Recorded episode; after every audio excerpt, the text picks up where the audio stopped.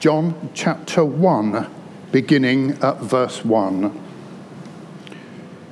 In the beginning was the Word, and the Word was with God, and the Word was God. He was with God in the beginning. Through him all things were made. Without him nothing was made that has been made. In him was life, and that life was the light of all mankind. The light shines in the darkness, and the darkness has not overcome it. There was a man sent from God whose name was John. He came as a witness to testify concerning that light, so that through him all thing, uh, all might believe. He himself was not the light. He came only as a witness to the light, the true light that gives light to everyone was coming into the world. He was in the world, and though the world was made through him, the world did not recognize him. He came to that which was his own, but his own did not receive him.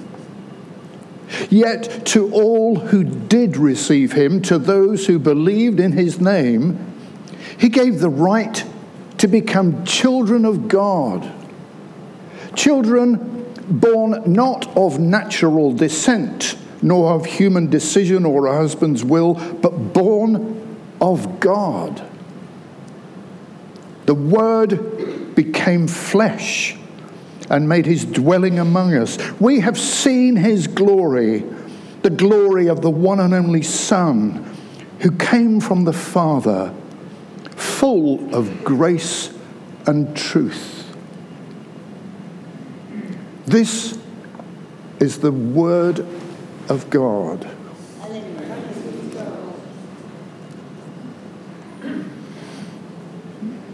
I loved that little video clip that was played earlier where it spoke about some questionable gifts. One year, my brother, one of my brothers, gave me a battery.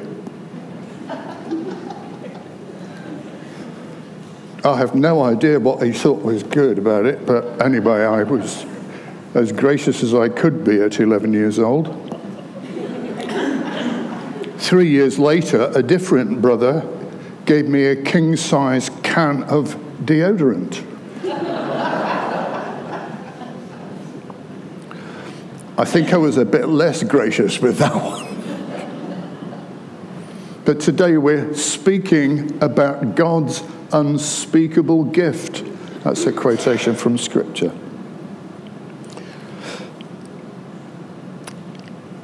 This passage from John's Gospel is so well known. We hear it every Christmas, and it becomes so familiar that the depth of it can be lost. This morning, I want to try and help us to understand something of that depth, with apologies to classic scholars who might be among us.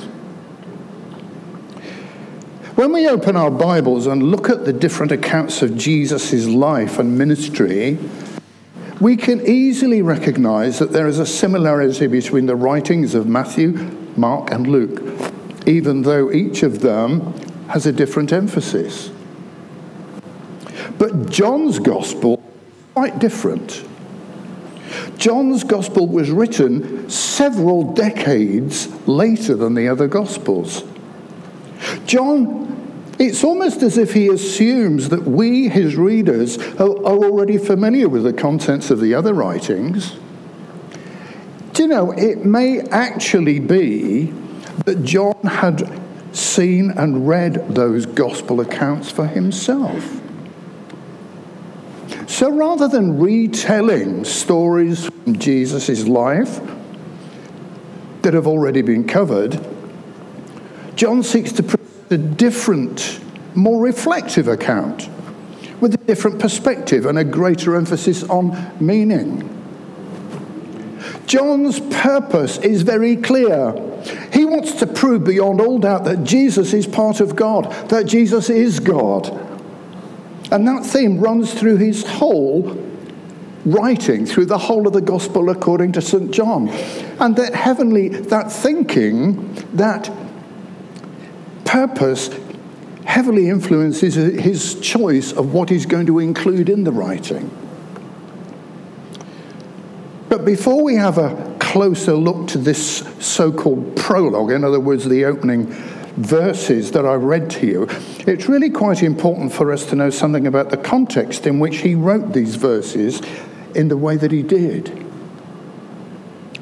Now, by the time John was writing his gospel, the good news of Jesus had spread around the Mediterranean Sea. It had spread to Rome and to Greece, to North Africa, and even eastward towards India. As we know, Jesus was a Jew. So were his disciples. The initial growth in the church was among the Jewish people, but by the closing decades of the first century, converts to Christianity were overwhelmingly Gentile. They were predominantly Greek people who had a different mindset, a different way of thinking. John was well aware that as time had gone by, there were changes in Christian thinking and understanding about the nature of God and who Jesus is, was. Even after the other three Gospels had been written, a Greek person with a Greek mind could not really get what Matthew is talking about. I mean, the opening verses of his writings are all about genealogy. Jews loved ancestry. They were totally wrapped up in their own history. But the Greeks didn't care about that. Genealogies meant nothing to the Greek people. And anyway, who is this revered King David? Never heard of him. To the Greek mind, the notion of God was all about order and reason. Not so much an entity, more a supervisory force. That's not how the Jews understood God, of course. I mean, he was their God. Now, I've only highlighted two issues there, but there were many more. There were major disagreements and not a few heresies and about all sorts of issues, and there was precious little authoritative guidance. And so John set to work to bring clarity, to bring unity, to bring truth about God and about Jesus. And he starts by quoting the opening statements from Genesis. In the beginning. Now he's got their attention. And then he introduces a really important concept, the Word. Notice that on the screen, but also in your Bible, in John chapter one, where it speaks about the Word, the Word has a capital letter. That doesn't happen anywhere else. In the beginning was the Word. Now, the Jews could accept the use of the Word in their thinking. The spoken word to the Jew had independent existence. My word is my bond. It's a saying which signifies power, it signifies promise, it signifies commitment. Remember, too, that prominent Jewish history In Jewish history, a prominent person was old blind Isaac, who was tricked in, tricked into giving his verbal blessing to Jacob, the younger of his two sons, instead of to Esau, the rightful heir. Now, when that all came to light, Isaac could not take back the blessing. The words had been said. End of. To the Jewish mind, word also referred to God's power, because God spoke the word into existence. Let there be light. Let there be water.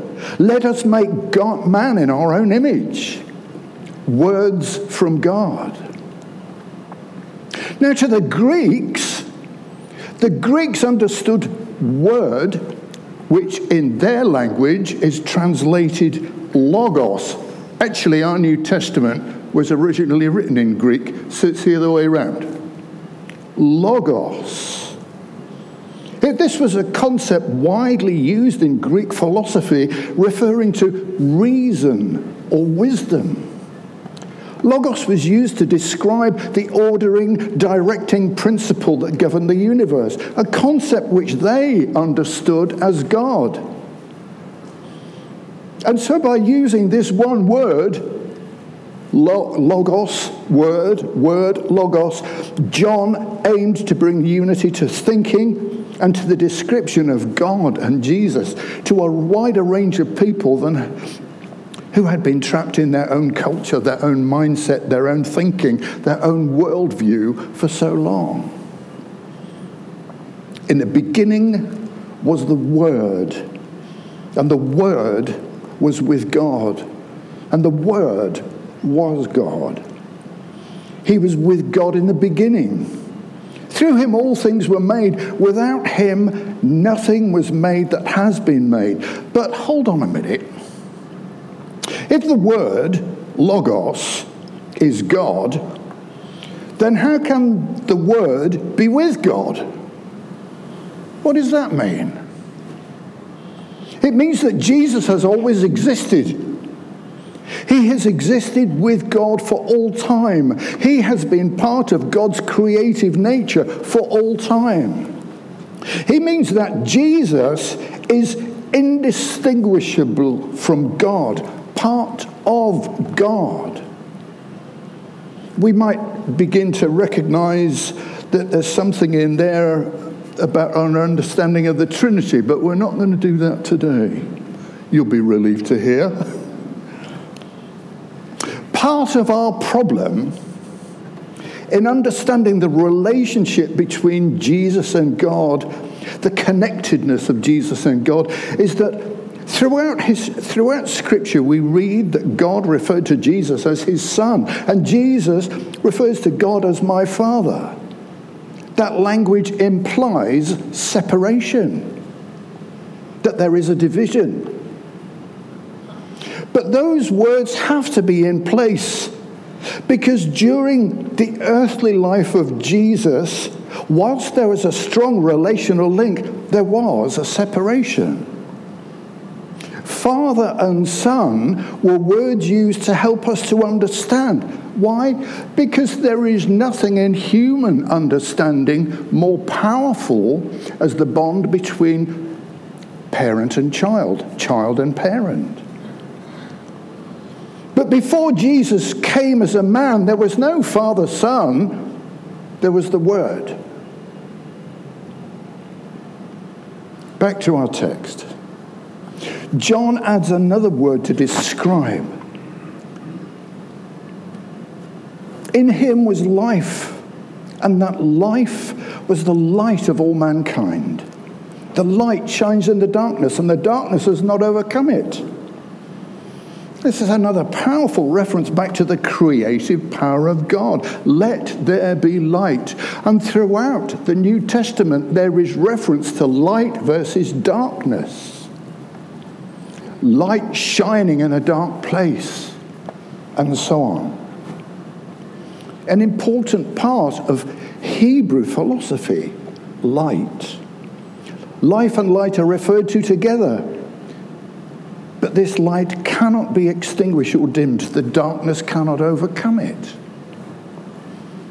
Incidentally, it will not have escaped your attention that in the middle of this really heavy stuff that the disciple John is offering us, John the Baptist suddenly makes an appearance.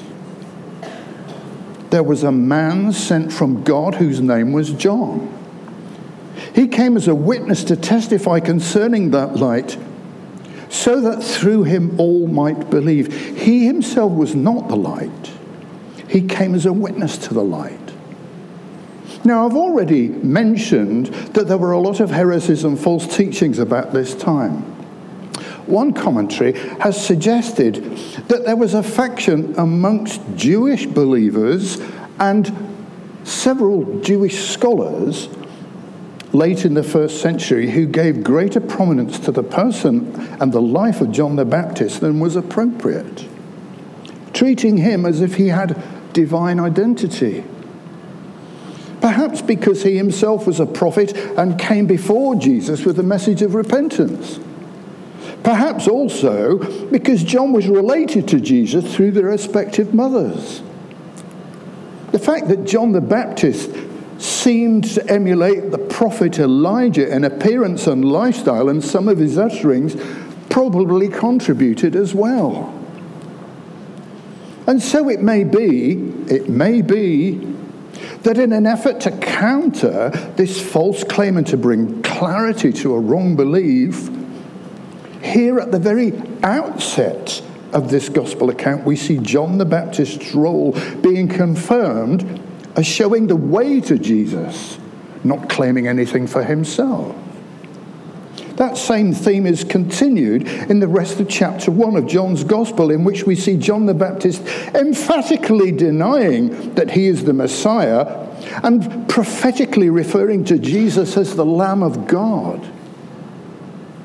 And he even directed his own disciples to Jesus. He himself was not the light. He came as a witness to the light, the true light that gives light to everyone. Well, I don't see very many closed eyes, one or two glazed expressions, but thank you for staying awake long enough. That's the hard bit. That's the hard bit.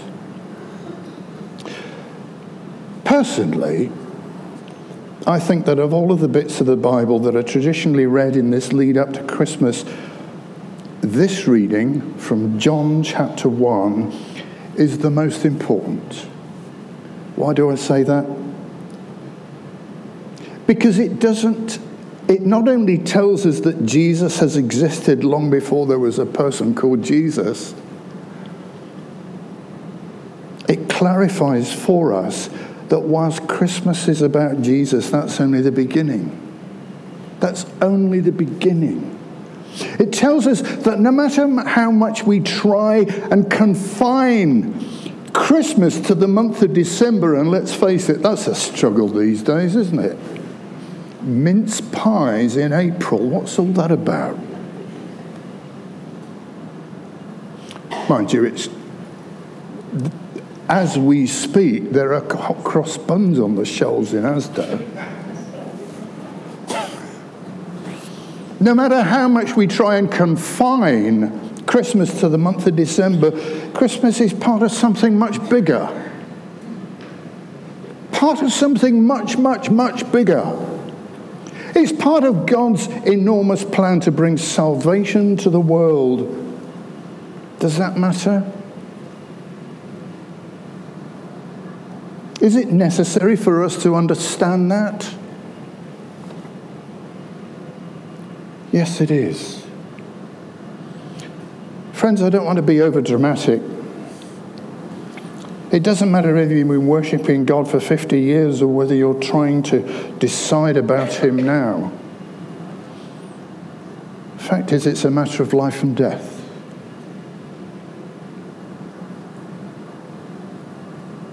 The story is told of a certain farmer. He was a matter-of-fact sort of guy.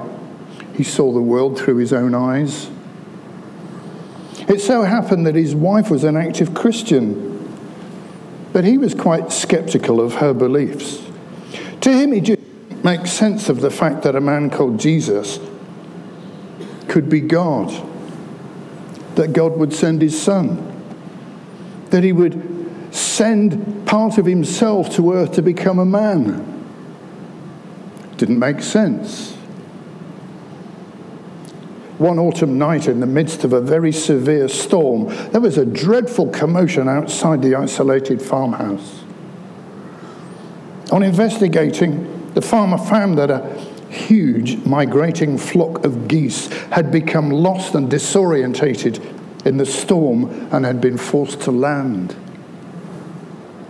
They were terrified. They were in real danger from the elements. What on earth could he do? The geese needed shelter. They probably needed food and drink. And yet every time he went near them, they scattered. He propped open the barn door and wedged it against the wind.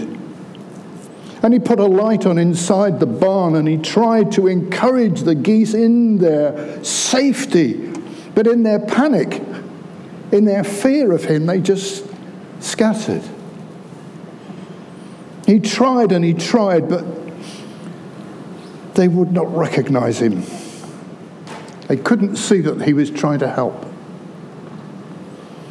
All he could do was to return to the house and hope that they would find their own way into the safety of the barn. The following morning, after the storm had cleared, he found devastation. There were many dead geese. The remainder of the remainder of the flock had left. The farmer was profoundly moved by the loss of life of these beautiful creatures. Shortly after lunch that day, his wife went off to a regular church meeting. As usual, she invited him to go with her. As usual, he dismissively said no. He was upset. Where was this God of hers, he thought, as his thinking returned to the sad events of the previous night. Where was her God? And then his thinking continued. If only, if only I had persuaded these geese to follow me into that barn. How could I have done that? As his thinking pro- progressed, he suddenly thought, what was needed was a goose who they could trust, one of their own who could show them the way to safety. And suddenly, a light went on in his head, and he dropped to his knees.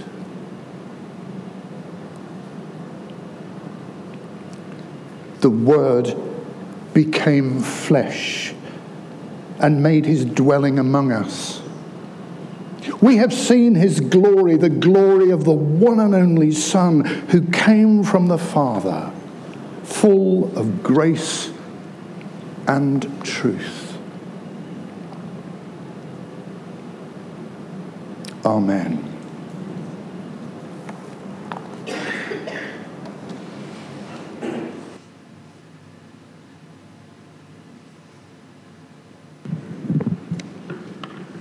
I'm smiling at